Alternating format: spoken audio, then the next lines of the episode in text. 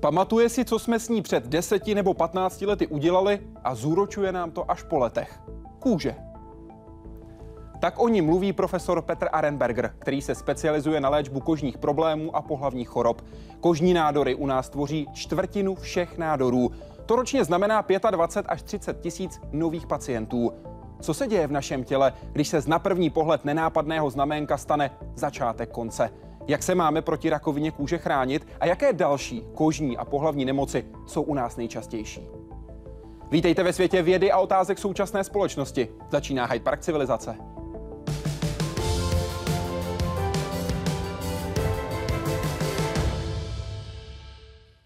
Pane profesore, vítejte. Děkuji moc, že jste s námi. Dobrý večer. Pane profesore, čím vším je pro nás kůže? Kůže je pro nás vším, pro dermatologa prakticky ve 100% případů. A pokud se podíváme na fyziologické funkce kůže, tak to není jenom ten obyčejný obal, který nás chrání proti zevnímu prostředí a zase naopak nám pomáhá komunikovat s tímto prostředím přes různá čidla, přes různé uvolňování tekutin nebo naopak zase přijímání těchto látek, ale je to velký metabolický orgán. Výměna látková probíhá na nejrůznějších úrovních a to nejen třeba určitě každého napadne termoregulace, čili řízení tělesné teploty, ale tam probíhá velmi významný metabolismus nejrůznějších působků, cytokínů, prostě látek, které nejen ovlivňují kůži uvnitř, ale ovlivňují i vlastně celý organismus. Takže ten význam je obrovský a to, co nás určitě napadne, ale možná na to nemyslíme, kůže má funkci psychosociální. To znamená, to, co na člověku vidíme, je kůže a protože já vždycky říkám, že obal prodává, tak obal je nejdůležitější. Je kůže taky takovým zrcadlem našeho vnitřního organismu? Ano, na kůži najdeme celou řadu nejrůznějších příznaků, třeba vnitřních chorob. A zase diváky určitě napadne třeba žloutenka, choroba jater, virové onemocnění jater, které se projeví se žloutnutím kůže, ale takových příznaků je celá řada. Například poblednutí, samo o sobě to hned říká, že nějaký problém tam bude. Ano. My se samozřejmě na kůži ale zaměříme dnes daleko podrobněji. Vaším hostem je dnes Petr Arenberger. Je to největší orgán každého člověka s ochranou, smyslovou nebo termoregulační funkcí. Kůže dospělého člověka celkem dosahuje plochy až 2 čtvereční metry. Dost prostoru na to, aby na ní došlo k nejrůznějším problémům. To je práce pro lékaře dermatovenerologické kliniky Fakultní nemocnice Královské Vinohrady. Mezi nejčastější případy, kterými se zabývají, patří třeba atopický ekzém nebo lupénka. Ta v Česku trápí asi 400 tisíc lidí. V případě Jiřího Šimka přes 20 let. Všechny způsoby léčby, který jsem prošel, tak přestávaly fungovat. Lupenka se vracela opakovaně a byla ještě silnější a ještě ve větších ložiskách. V jeho případě přišla ke slovu nová biologická léčba.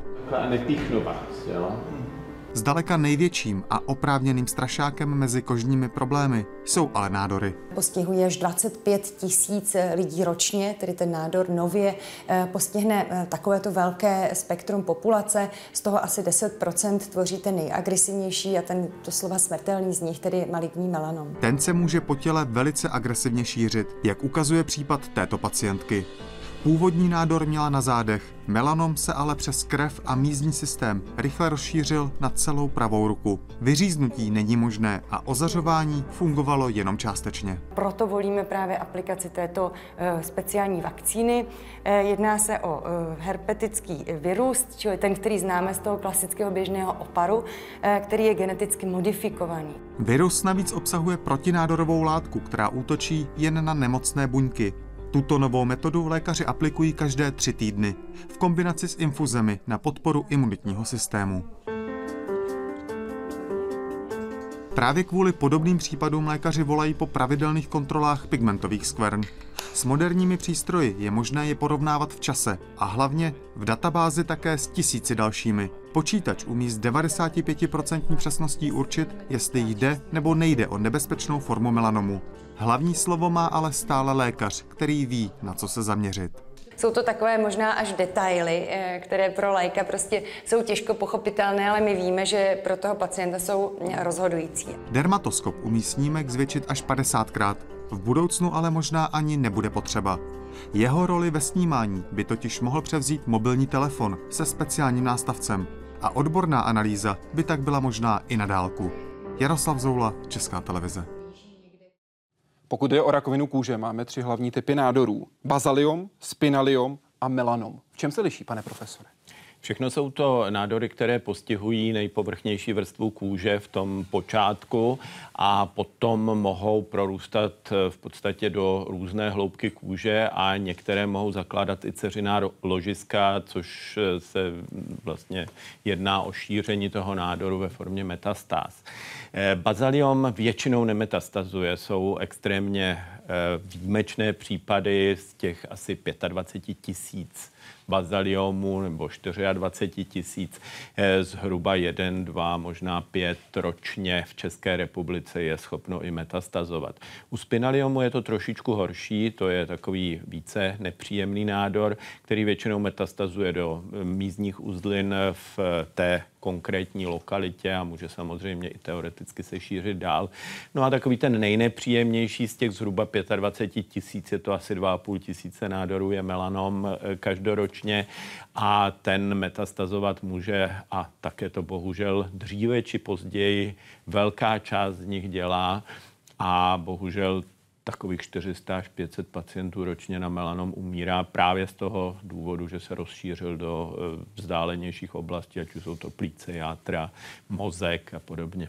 Ten nejčastější, který ale se naštěstí nešíří většinou do těla, jak se zmiňoval, bazaliom, se nejčastěji objevuje na obličeji, případně na zádech. U kterých pacientů typicky? Tyhle ty nádory jsou typické tím, že vlastně se nejvíce vyskytují na osluněných partiích těla, to znamená na obličeji, u mužů třeba na zádech, na trupu obecně.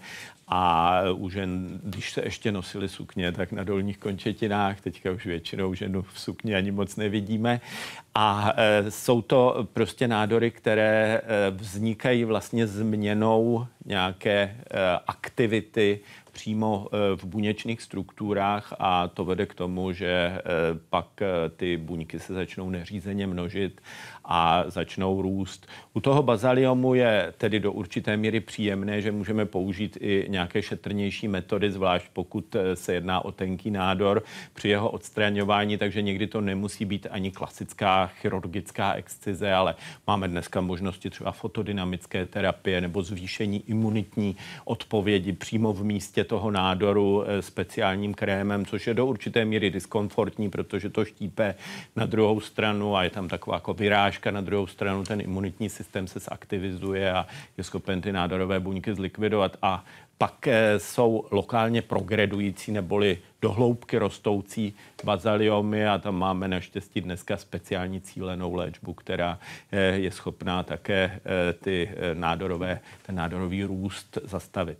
Zaměříme se na ty, o kterých jste hovořil, jako o těch nejrizikovějších, kvůli kterým umírají stovky, 400 až 500 lidí v České republice ročně. Zaměříme se na melanomy. Tohle je statistika, kterou máme k dispozici od Ústavu zdravotních informací a statistiky České republiky. A vidíte tady incidenci na 100 000 osob. To znamená počet případů na 100 000 osob v České republice. V překladu to tedy znamená, když se díváme na rok 2015, 2016, 33 lidí na 100 000 obyvatel. Znamená to, že ročně je to zhruba 3300 nových pacientů. Ale v čeho si všimněte? Červená čára, mortalita, stále stejná.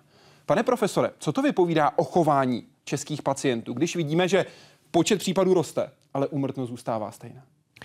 K tomu zlomu došlo někdy po revoluci a vidíme tam výraznější zlom, který uvidíme potom ještě v následujícím grafu někde kolem roku 95 až 2000, kde to je tahle... Tady to vidíme a tady konkrétně vidíme ten poměr úmrtnost a výskyt. Zelená čára, to jsou muži, vidíte, že u mužů je ten výskyt melanomu větší než u žen. Ženy jsou označené červeně, ta modrá čára na středu je potom průměr. Tady je ten poměr a tady je ten výkyv, o kterém jste hovořil. hovořil. Ano, do toho roku asi 85 až 90, tam jsme vlastně viděli kopírování toho přibývání nových případů a zároveň úmrtnosti. Ano.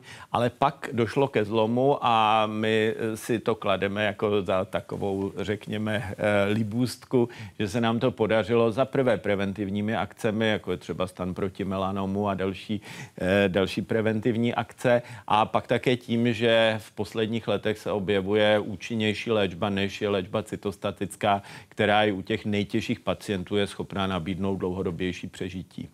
V roce 2012 pro deník řekl, cituji, průměrný věk pacienta s melanomem je 54 let. Jaká je další riziková, typická skupina, která se u nás objevuje? Tak jsou to muži, samozřejmě pacienti se světlou kůží, protože ty jsou vnímavější vůči poškození kůže ultrafialovým zářením. Celá řada dalších rizikových faktorů jsou třeba mnohočetná mateřská znaménka nebo už nějaké kožní nádory třeba v anamnéze, a to nejen u toho konkrétního pacienta, ale i třeba v rodině. Takže tam tito pacienti by měli uvažovat o vyšší ochraně proti ultrafialovému záření. My pořád mluvíme jenom o tom sluníčku a myslím, že už to diváky trošku unavuje, ale na druhou stranu je to vlastně jediná obrana nebo jediný faktor, který umíme ovlivnit. Těžko si můžeme vybrat rodiče, kteří nám vytvoří lepší genetickou informaci, ale to, jestli jdeme na sluníčko nebo ne, to samozřejmě do určité míry můžeme ovlivňovat všichni. Předloni jste také zmiňoval ještě jednu skupinu, skupinu mladých dám mezi 20 až 30 lety. Ano, děvčata nás trošku trápí v tom, že se snaží být atraktivnější tmavší kůží. A toho dosahují nejen tedy pobytu na přirozeném sluníčku, ale dokonce i v soláriích. A to jsou bohužel faktory, které také zvyšují zbytečně zátěž ultrafialovým zářením a tato děvčata nebo tyto mladé ženy mají potom větší sklon k tomu vytvořit kožní nádory, včetně toho nejzhoubnějšího melanomu. Jak velká část české populace má nějaký kožní nádor po 65. roku věku? Statistiky ukazují, jsou to tedy americké statistiky, ale dají se velice pěkně interpretovat i v České republice, že zhruba každý třetí z nás už nějaký maligní nádor kožní na svém těle po 65. měl. Aby byly co možná nejmenší problémy, když už se takový nádor objeví, je důležité ho zachytit co možná nejdřív. Důležité je tedy hlídat sám sebe. Důležité je sledovat především několik základních parametrů. Jsou odvozené od písmen A, B, C, D, E, tedy Asymmetry, Border, Color, Diameter and Elevation. Začneme tím prvním, Asymmetry, neboli asymetrie. Důležité je sledovat, jestli znamenko je asymetrické, jestli je například oválné nebo kruhové. Pokud vypadá takto, může to znamenat problém. Druhý parametr, který je dobré sledovat, je hranice, ohraničení. Tady vidíte, že toto znamenko nemá jasnou hranici oproti tomu druhému. Tohle je v pořádku, tohle může být problém. Třetí, barva. Důležité je sledovat především to, jestli není na znamenku hned několik barev najednou. To může znamenat problém. Průměr, čím větší znamenko, tím větší to může znamenat komplikaci. Důležité je sledovat především ty, které měří v průměru 5 mm a více. A pátý, poslední bod, který je dobré sledovat, to je elevation, neboli zvýšení, pokud se znamenko dostává stále výš a výš. Pane profesore, tohle si každý může doma bez problému prohlédnout a zjistit. Pokud najdete některý z těchto parametrů na svém znamenku, rozhodně to neznamená, že máte kožní nádor. Vůbec ne. Ale je dobré vyhledat lékaře. Tam, když dorazíte, tak vás lékař nejdřív prohlédne a případně může přijít na řadu tenhle přístroj. Dermatoskop. Seznamte nás, pane profesore, co se bude dít, když k vám pacienti přijdou? Dermatolog samozřejmě se nejdřív podívá na ty znamenka. Vidím, že jste aspoň půl roku studoval dermatovenerologii, tak jak jste to tady hezky popsal.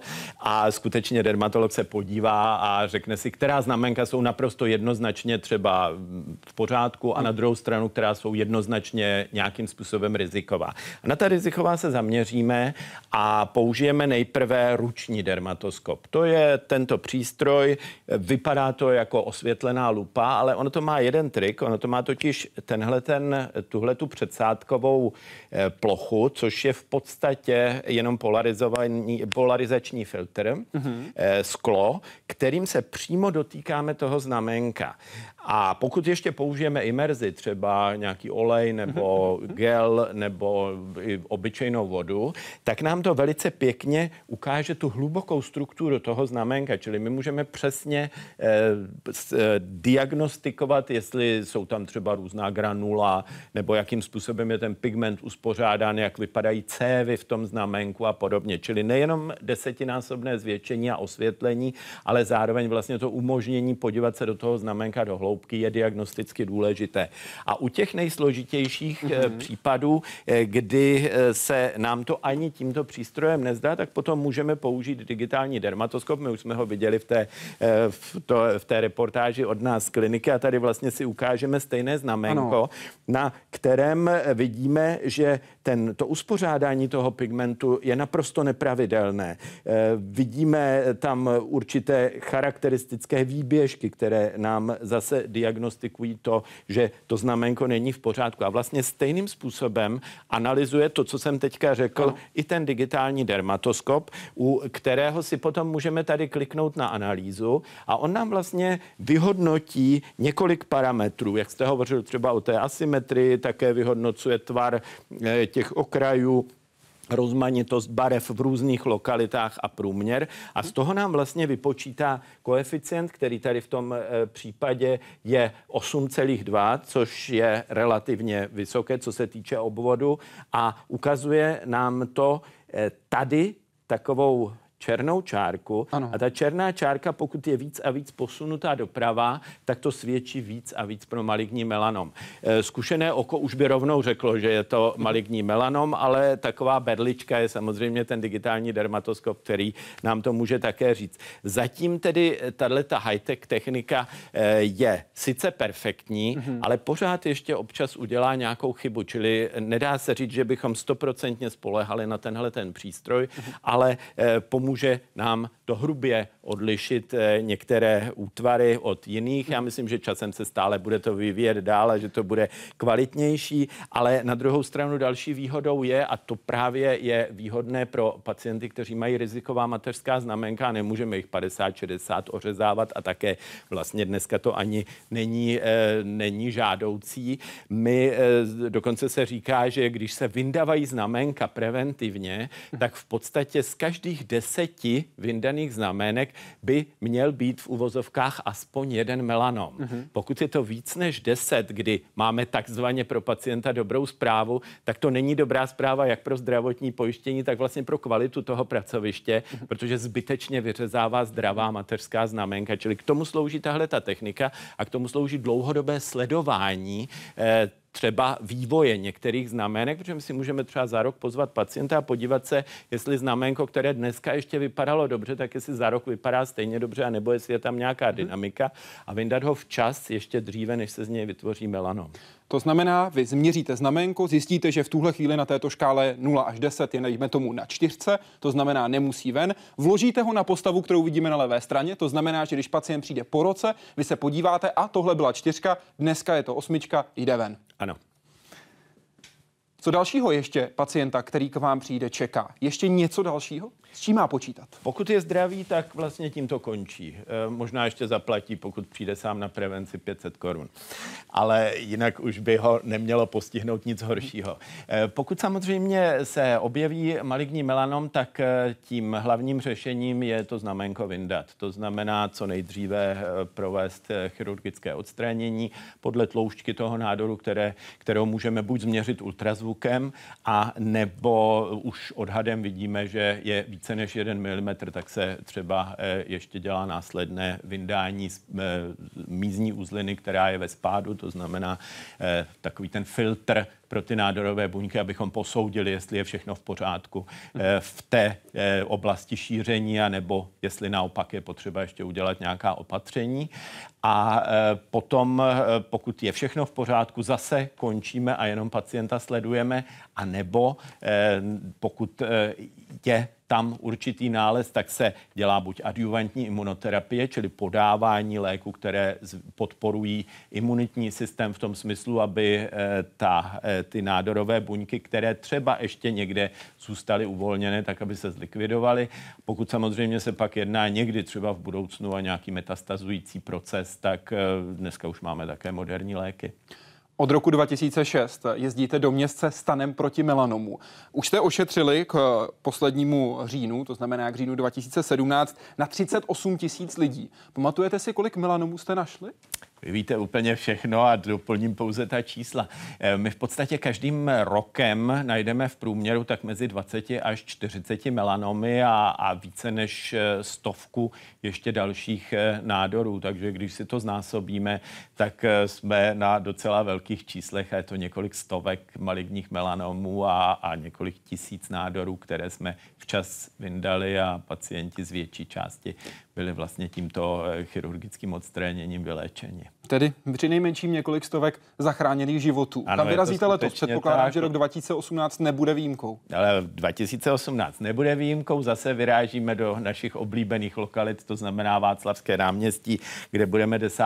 a 11. května letošního roku a pak samozřejmě se přesunujeme ještě do Brna a do Ostravy. V Brně budeme 14. května a 15. května potom v Ostravě, Václavské náměstí, tedy Praha a Náměstí svobody v Brně a shopping park Avion v Ostravě. Zajímalo by mne, píše František Dobrota, jakým mechanismem biochemicky, metabolicky je propojen orgán kůže s ostatními orgány a se kterými si je biochemicky, metabolicky nejblíže. František Dobrota, rodák z blízké vesnice. Kdo ví, každopádně s otázkou, která se ptá na to, jak se vlastně od znamínka dostaneme až k vnitřním orgánům? To je velmi správná otázka, je dobře, že tady zazněla jako první. Ty nádorové buňky totiž do určité míry zůstávají v kůži a pokud postihují jenom tu nejvrchnější vrstvu kůže, kde ještě nejsou cévy, tak nemají moc velkou šanci se rozšířit do organismu. Pokud ale začnou dál prorůstat do hlubších partií, tak zaprvé jich je víc a ten imunitní systém, který je drží trochu v šachu, tak už potom může polevit a tu a tam nějaká buňka může utéct do hlubšího systému, většinou mízními cévami do nejbližší spádové uzliny. To je právě ten důvod, proč vyndáváme tu spádovou uzlinu, pokud se jedná o větší nádor. Aby se dál nešířil. Aby se zaprvé dál nešířil a aby jsme si vůbec se zorientovali, jak moc je to onemocnění pokročilé. Pak bychom museli třeba vyndat ještě celou tu oblast, kdybychom našli tedy už nějaké nádorové buňky v jedné z těch spádových oblastí. A to je vlastně ten princip toho šíření. A v této fázi to může přestat. A nebo pak někdy třeba imunitní systém ty nádorové buňky nějakou dobu drží v šachu a u melanomu je to trošku jiné než u jiných nádorů, protože třeba platí, že nádory v podstatě, když nezačnou metastazovat do 5 let, tak víceméně můžeme pacienta považovat za vyléčeného. U melanomu to tak není. Tady pacienta nepouštíme ze zřetele a vlastně pravidelně ho zveme na kontroly pořád, protože nejsou ojedinělé případy, že třeba při nějakém stresu, při těhotenství, nějakých těžkých chorobách dojde k disbalanci, čili takové nevyrovnanosti toho imunitního systému. Ten poleví s ohledem na to hlídání těch nádorových buněk a ty se začnou potom neřízeně šířit organismem. Pokud je o samotné možnosti léčby, vy jste zmiňoval to vyříznutí hned na začátku, případně pokračovat dál do mízních uzlin. Jaké jsou další varianty? Chemoterapie, která se u rakoviny často používá, není u rakoviny kůže příliš úspěšná. Ano, bohužel ten efekt chemoterapie byl v minulém minulosti relativně nízký, protože u metastazujícího onemocnění, kde se používá, přežívali pacienti v 10 až 15% první rok, což je opravdu málo, zvlášť třeba u metastáz v mozku.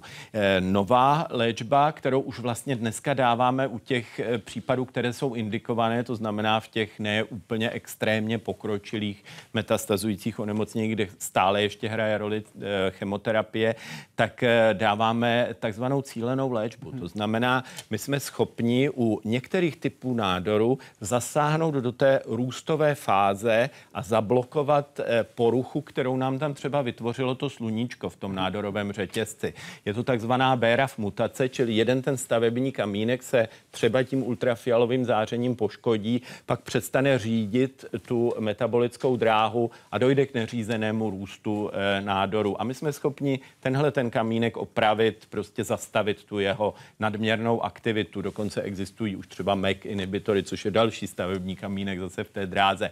A pak je tedy obrovská další možnost, jakým způsobem ovlivňovat zastavení růstu nádorových buněk, a to je vlastně imunoterapie, kterou jsme schopni buď nějakým způsobem rozbláznit imunitní systém k tomu, aby začal lépe bojovat s těmi nádorovými buňkami, anebo abychom ty nádorové buňky zviditelnili. To je zase další typ imunoterapie, a to jak tím, že vlastně ukážeme, že odkryjeme ten relativně skrytý nádor pro ten imunitní systém, že on má takové ty mechanismy, které využívají třeba americké bombardéry, aby nebyly vidět, nebo americké stíhačky, tak něco podobného mají i ty nádorové buňky a my jsme schopni prostě použít radar Tamara, který je vidí.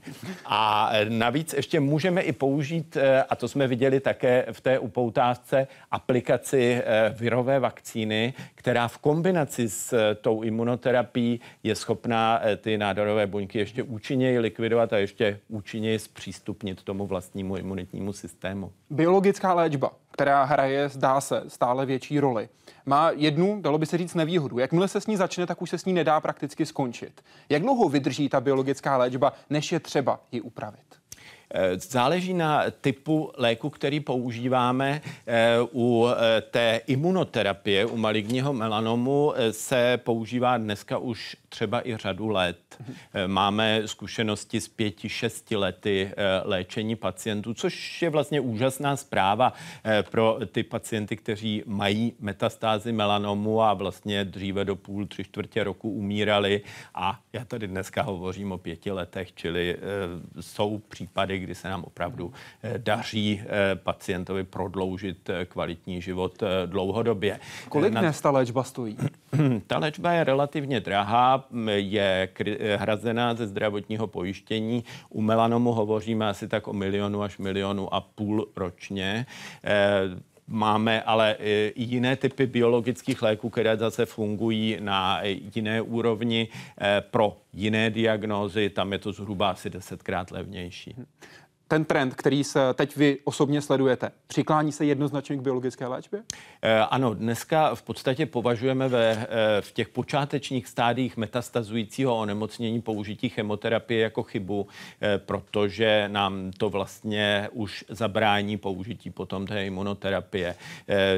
Takže skutečně imunoterapie je dneska lékem volby, nebo cílená léčba, jak jsem mluvil o těch stavebních kamenech, lékem volby při léčbě metastazujícího maligního melanomu, ale i třeba lokálně progredujícího, čili místně prorůstajícího bazaliomu, kde už také máme některé cílené léky. Samozřejmě nejlepší je se do takové situace vůbec nedostat. Proto prevence. Vy jste jednoznačně zmiňoval chránit se především proti sluníčku, velmi šetřit se soláry, tak aby člověk si skutečně zbytečně kůži nenamáhal. Protože ona si pamatuje.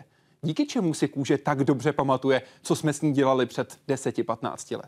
Ty fotony, čili ty jednotlivé částečky, které do nás střílejí a proti kterým vlastně se vytváří ta ochranná pigmentace, tak pochopitelně dělají různé chybičky na úrovni jádra, na úrovni DNA.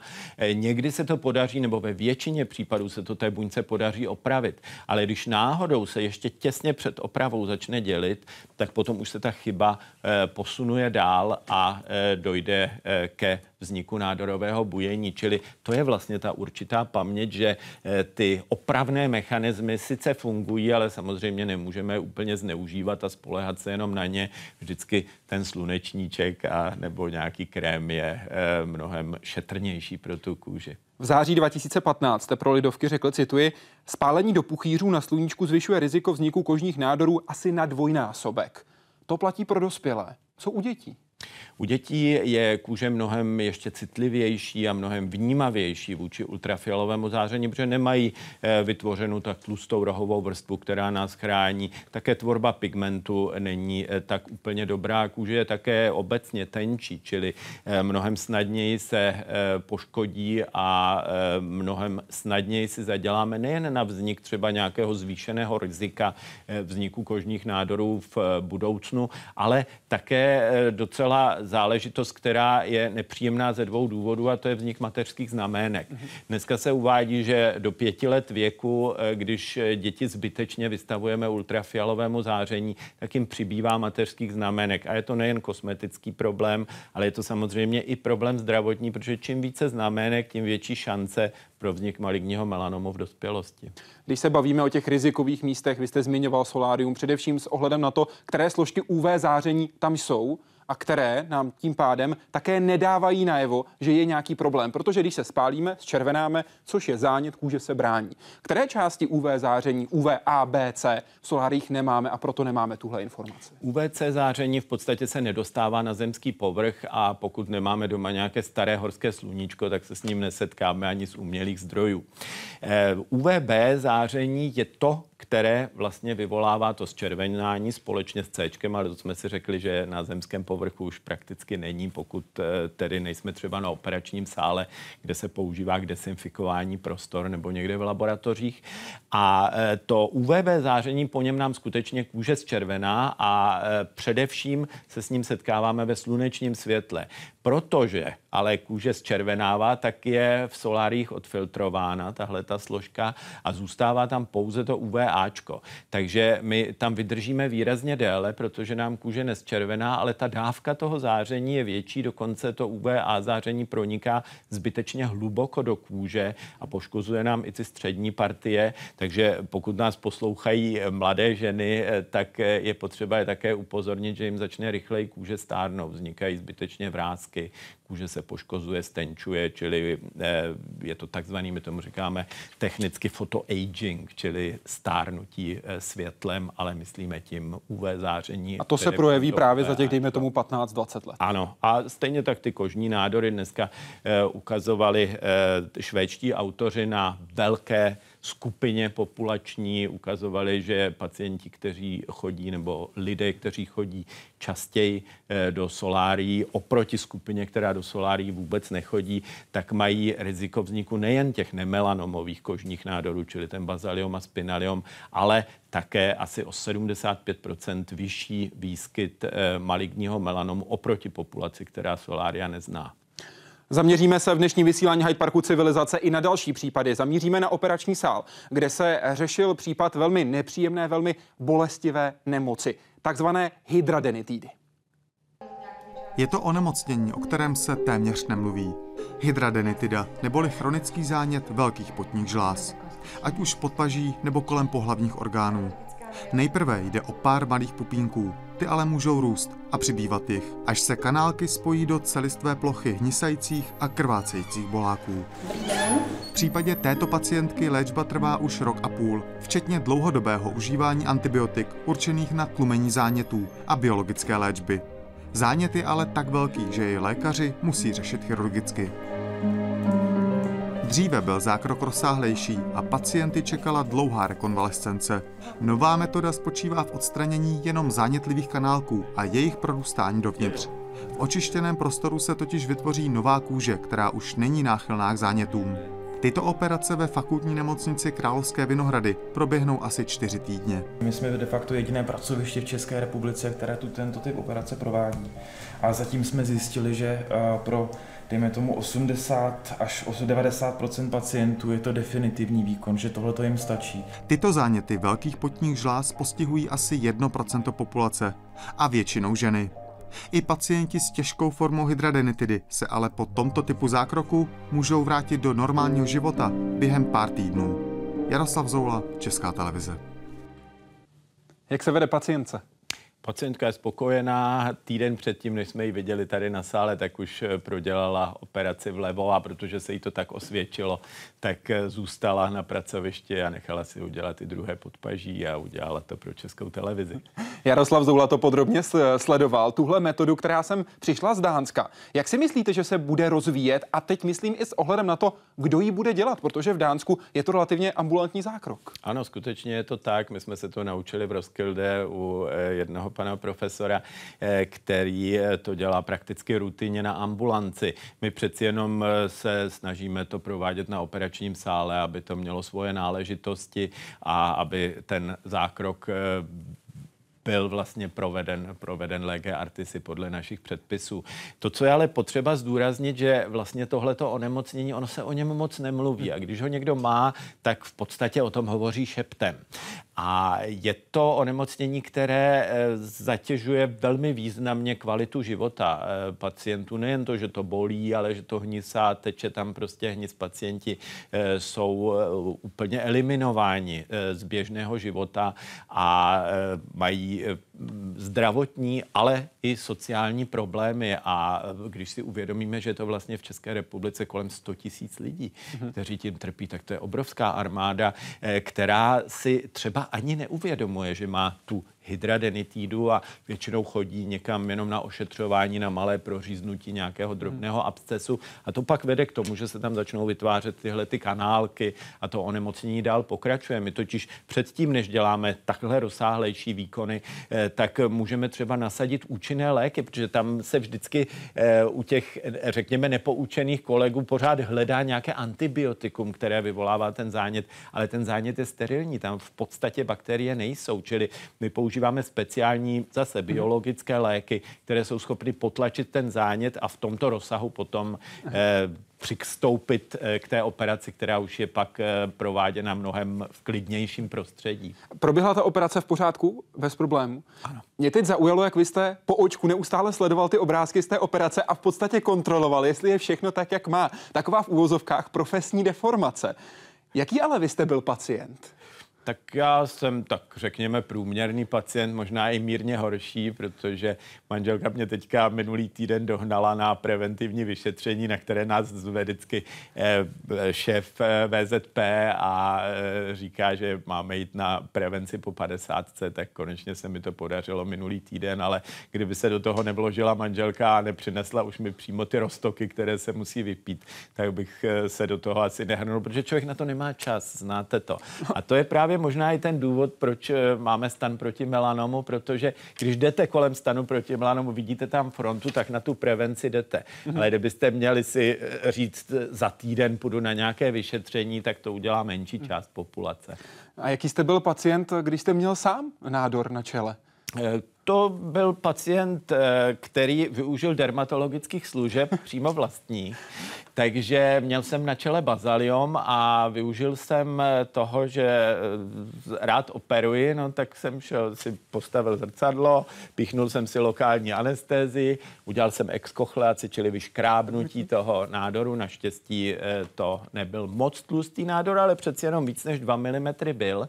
A tím jsem ho snížil a potom jsem použil fotodynamickou terapii, což je v podstatě aplikace fotosenzibilizátoru, čili látky, která zcitlivuje vůči viditelnému světlu, a ty buňky, které jsou aktivnější, metabolicky aktivnější, což jsou ty nádorové buňky, tak mnohem dříve naakumulují tenhle ten fotosenzibilizátor, a když pak na ně pořádně nasvítíte viditelným světlem, tak tam proběhne ta fotodynamická reakce, čili v podstatě vypálení těch nádorových buněk zevnitř. Takže když se podíváte i detailně tak na čele u mě nevidíte žádnou jizvu, čili léčíme bez jizvy i zhoubné nádory. A i sami sebe evidentně, když jste se sám odoperoval. Můžeme podat návod i pacientům, ale já myslím, že pro ně asi bude pohodlnější, když přijdou na naše pracoviště. A zůstanou u profesionála. Ano. K vám na pracoviště můžou přijít i s jinými problémy, než jsou kožní nádory. Typicky lupénka, která podle Světové zdravotnické organizace postihuje každého 50. člověka ve všech částech světa. Připomínám, že to je geneticky podmíněné onemocnění, autoimunitní onemocnění, které je neinfekční, což znamená, že pokud má někdo lupénku, nemůžete se od něj nakazit. Typicky si každý lupénku spojí s tím, jak vypadá kůže nemocného. Jenže co se děje uvnitř těla kůže daného pacienta? My už jsme na začátku 90. let trošku spekulovali, když je tak obrovský zánět třeba u rozsáhlé lupenky na celé kůži, a říkali jsme 2 čtvereční metry, už je pořádný orgán, tak že by bylo divné, že by ty zánětlivé mediátory, čili ty látky, které podporují ten zánět, že by se nějak neodrazily i někde na vnitřních orgánech. A už tenkrát se nám podařilo zjistit, že to má vliv třeba na kvalitu cévní stěny. To znamená, že to může urychlovat aterosklerózu, že to může urychlovat vznik třeba infarktu myokardu, protože ten zánět, který je na kůži, může být i na vnitřní straně cév nebo dokonce v koronárních cévách v srdci. Celá řada dalších orgánů je tím postižena. Víme, že jsou třeba postižena játra, ale i takové orgány, o kterých bychom si to třeba na začátku ani nemysleli, jako je třeba mozek. Takže pacienti trpí depresí, a to nejen jenom z toho, že i ta jejich kůže vypadá špatně, jak vidíme tady na těch obrázkách, ale i to, že vlastně ten zánět postihuje struktury, které jsou v hloubce v organismu, a vyvolává tam také zánětlivé změny, které pak následně vedou k poruchám těch orgánů. Je nějaká další kožní nemoc, která je u nás vysloveně na vzestupu? Už je to atopický ekzém, kopřivka, napadají mě hned jako první dvě. Ano, obě jsou na vzestupu. Ten atopický ekzém postihuje zhruba u dětské populace kolem 20 až 25 % dětí. Naštěstí potom po pubertě nebo úplně v dospělosti pak velká část pacientů trpí třeba jenom trošku suší kůží, čili nemá ty nepříjemné projevy, které jsou zase doprovázeny zánětem, a v některých situacích může ta kůže vypadat podobně jako u té lupenky. Další, jak jste zmínil, třeba kopřivku, chronické kopřivky jsou velmi obtěžující, postihují hlavně ženy, asi v 90% případů se vyskytují kopřivkové pupeny na kůži třeba každý den řadu let. I tady zase máme biologickou léčbu, která v těch nejtěžších případech, kde už antihistaminika, čili ty tabletky proti alergiím nefungují, tak zase můžeme nabídnout nějaký modernější lék, který tlumí ten zánět zase cíleněji působením zase na jeden z těch zánětlivých působků. Jaké se u nás nejčastěji objevují pohlavní choroby a jak je jejich výskyt? Mění se nejčastější choroby v posledních letech? Objevila se nová riziková skupina, a kterou pohlavní nemoc považujete z čistě medicínského hlediska za nejzajímavější? Děkuji, Mirka. Vidím, že Mirka je labužnice a že chce vidět něco z kuchyně, dermatovenerologické. Kožní a pohlavní choroby jsou samozřejmě velmi obtěžující, a u pohlavních chorob to platí dvojnásobně, protože tam hraje roli i ta společenská stránka toho problému.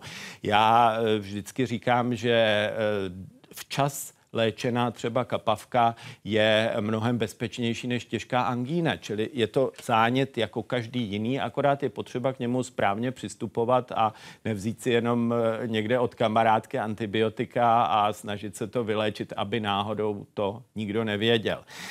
To, co je možná problematické, není ani tak nějaký zásadní vzestup těch pohlavních chorob, i když ten jsme po roce 90 zaznamenali, alespoň klinicky, protože dříve jsme se snažili relativně intenzivně podávat různá hlášení, protože těch 5 základních pohlavních chorob je nutno podle zákona hlásit. Paradoxně do toho nepatří HIV infekce, protože tam už hrají roli trošku lidská práva, takže tam se uhrálo to, že teda HIV se léčit nebude, ale třeba kapavka ano. Hlásit nebude, ale kapavka ano.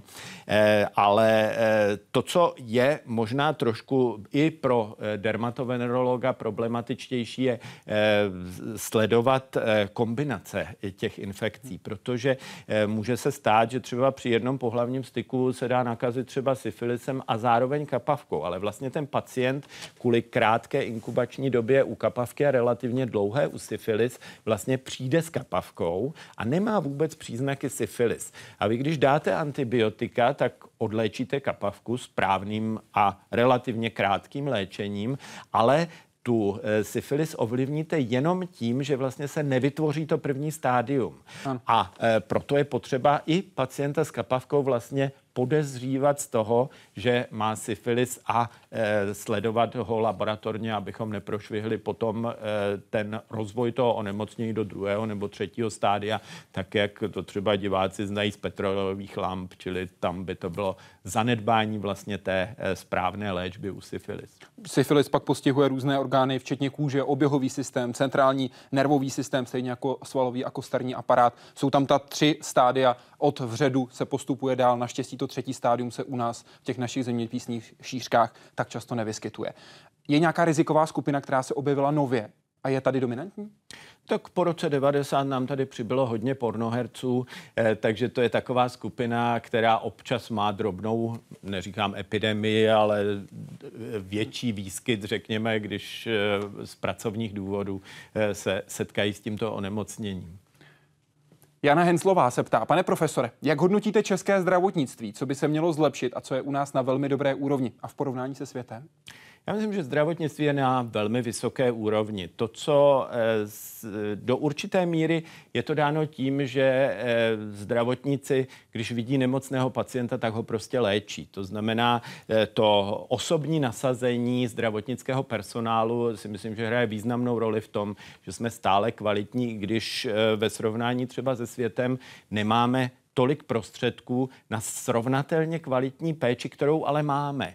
Čili musí to... Za cenu nasazení těch lékařů a sester. Za cenu nasazení lékařů a sester.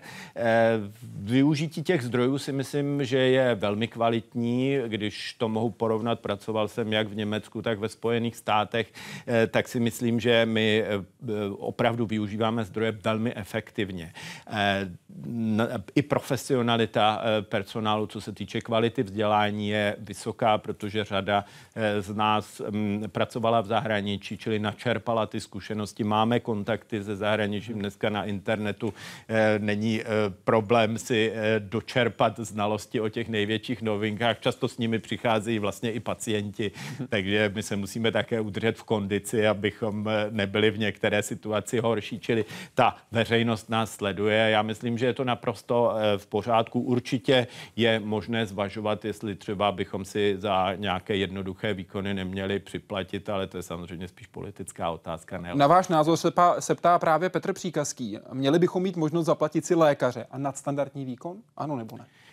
Tam se vždycky diskutuje, co je vlastně nadstandardní, a to se zatím nikomu nepodařilo přesně definovat, i když některé vlády už se o to pokoušely. To byla vláda Petra Nečase, vy jste se toho tehdy aktivně účastnil. Ano, je to skutečně tak, my jsme se snažili nějakým způsobem to posunout dál, protože ta naše představa tenkrát byla taková, že těch prostředků nikdy nebude dost a je škoda, aby skupina, která je schopná podpořit ten zdravotní systém, aby do toho systému nějaké prostředky nevnesla. Za cenu třeba to, že budou mít lepší hotelové služby, že třeba budou mít o jednoho pacienta na pokoji méně, nebo že budou mít koupelnu se splachovacím záchodem přímo u postele. A to se zatím nepodařilo a já si myslím, že je to škoda, protože z toho profituje celý ten systém, ale možná časem se přeci jenom podaří udělat to, co je naprosto standardní, třeba vedle v Německu, tak když to umí o 200 kilometrů vedle, nebo jak na sever, tak na západ nebo na jih v Rakousku, proč bychom to nemohli mít tady? Navíc ta tradice tady je, protože za první republiky to bylo také a ta zdravotní péče se spíš tím zkvalitní, než že by se zhoršila. Určitě se nesníží dostupnost pro běžnou populaci. Vy jste velký zastánce elektronizace českého zdravotnictví. Předpokládám tedy, že dnes diskutované a zaváděné e-recepty jsou podle vás krok správným směrem. Já myslím, že sledování preskripce a myslím si, že to využití toho ambiciozního plánu, co všechno má ten systém umět, takže je určitě fantastické. Bohužel ta legislativa v tomto okamžiku ještě není dotažená tak, abychom se třeba mohli podívat, co tomu pacientovi včera předepsal kolega. To tam zatím tenhle ten modul není a není tam proto, že to zatím legislativa zřejmě neumožňuje, aspoň tak nám to bylo vysvětleno. Takže ty výhody na ty zatím čekáme. Ale určitě je dobře, že ten první krok byl udělán. Možná teďka jsme rádi, že je trošku volnější v tom, že hned nemusíme zaplatit dneska 2 miliony za to, že jsme pacientovi předepsali papírový a nikoliv elektronický recept. A doufám, že prostě ty následné moduly určitě zvýší zase kvalitu péče o pacienty, protože to bude sledovat třeba různé propojení těch léků, aby pacientovi víc neubližovali, než léčili. Šel jste po Karlově náměstí v Praze a potkal se mimo jiné s profesorem Jiráskem. Díky němu jste se dostal k tomu oboru, který děláte dnes. Když se teď na sebe podíváte, na svou odbornost, na to, co už máte za sebou, dostalo se vám kožní skutečně pod kůži? Ano, je to skutečně tak. Já mám kožní rád. Kožní umožňuje nesmírné možnosti různých variant. Něco z toho jsme už vlastně viděli i v těch jednotlivých reportážích. My můžeme operovat, my můžeme léčit nádory, my můžeme léčit záněty, my můžeme zkrášlovat zdravé lidi, aby byli ještě krásnější. Já myslím, že je to tak obrovské spektrum, z kterého si v oboru můžete vybrat a každý ze specialistů si tam vybírá, určitě to doporučuji i já. Říká Petr Arenberger, který byl dnes hostem Hyde Parku Civilizace. Děkuji vám za to. Také děkuji a nashledanou. A děkuji vám, že jste byli s Hyde Parkem Civilizace. Přeji pěkný večer.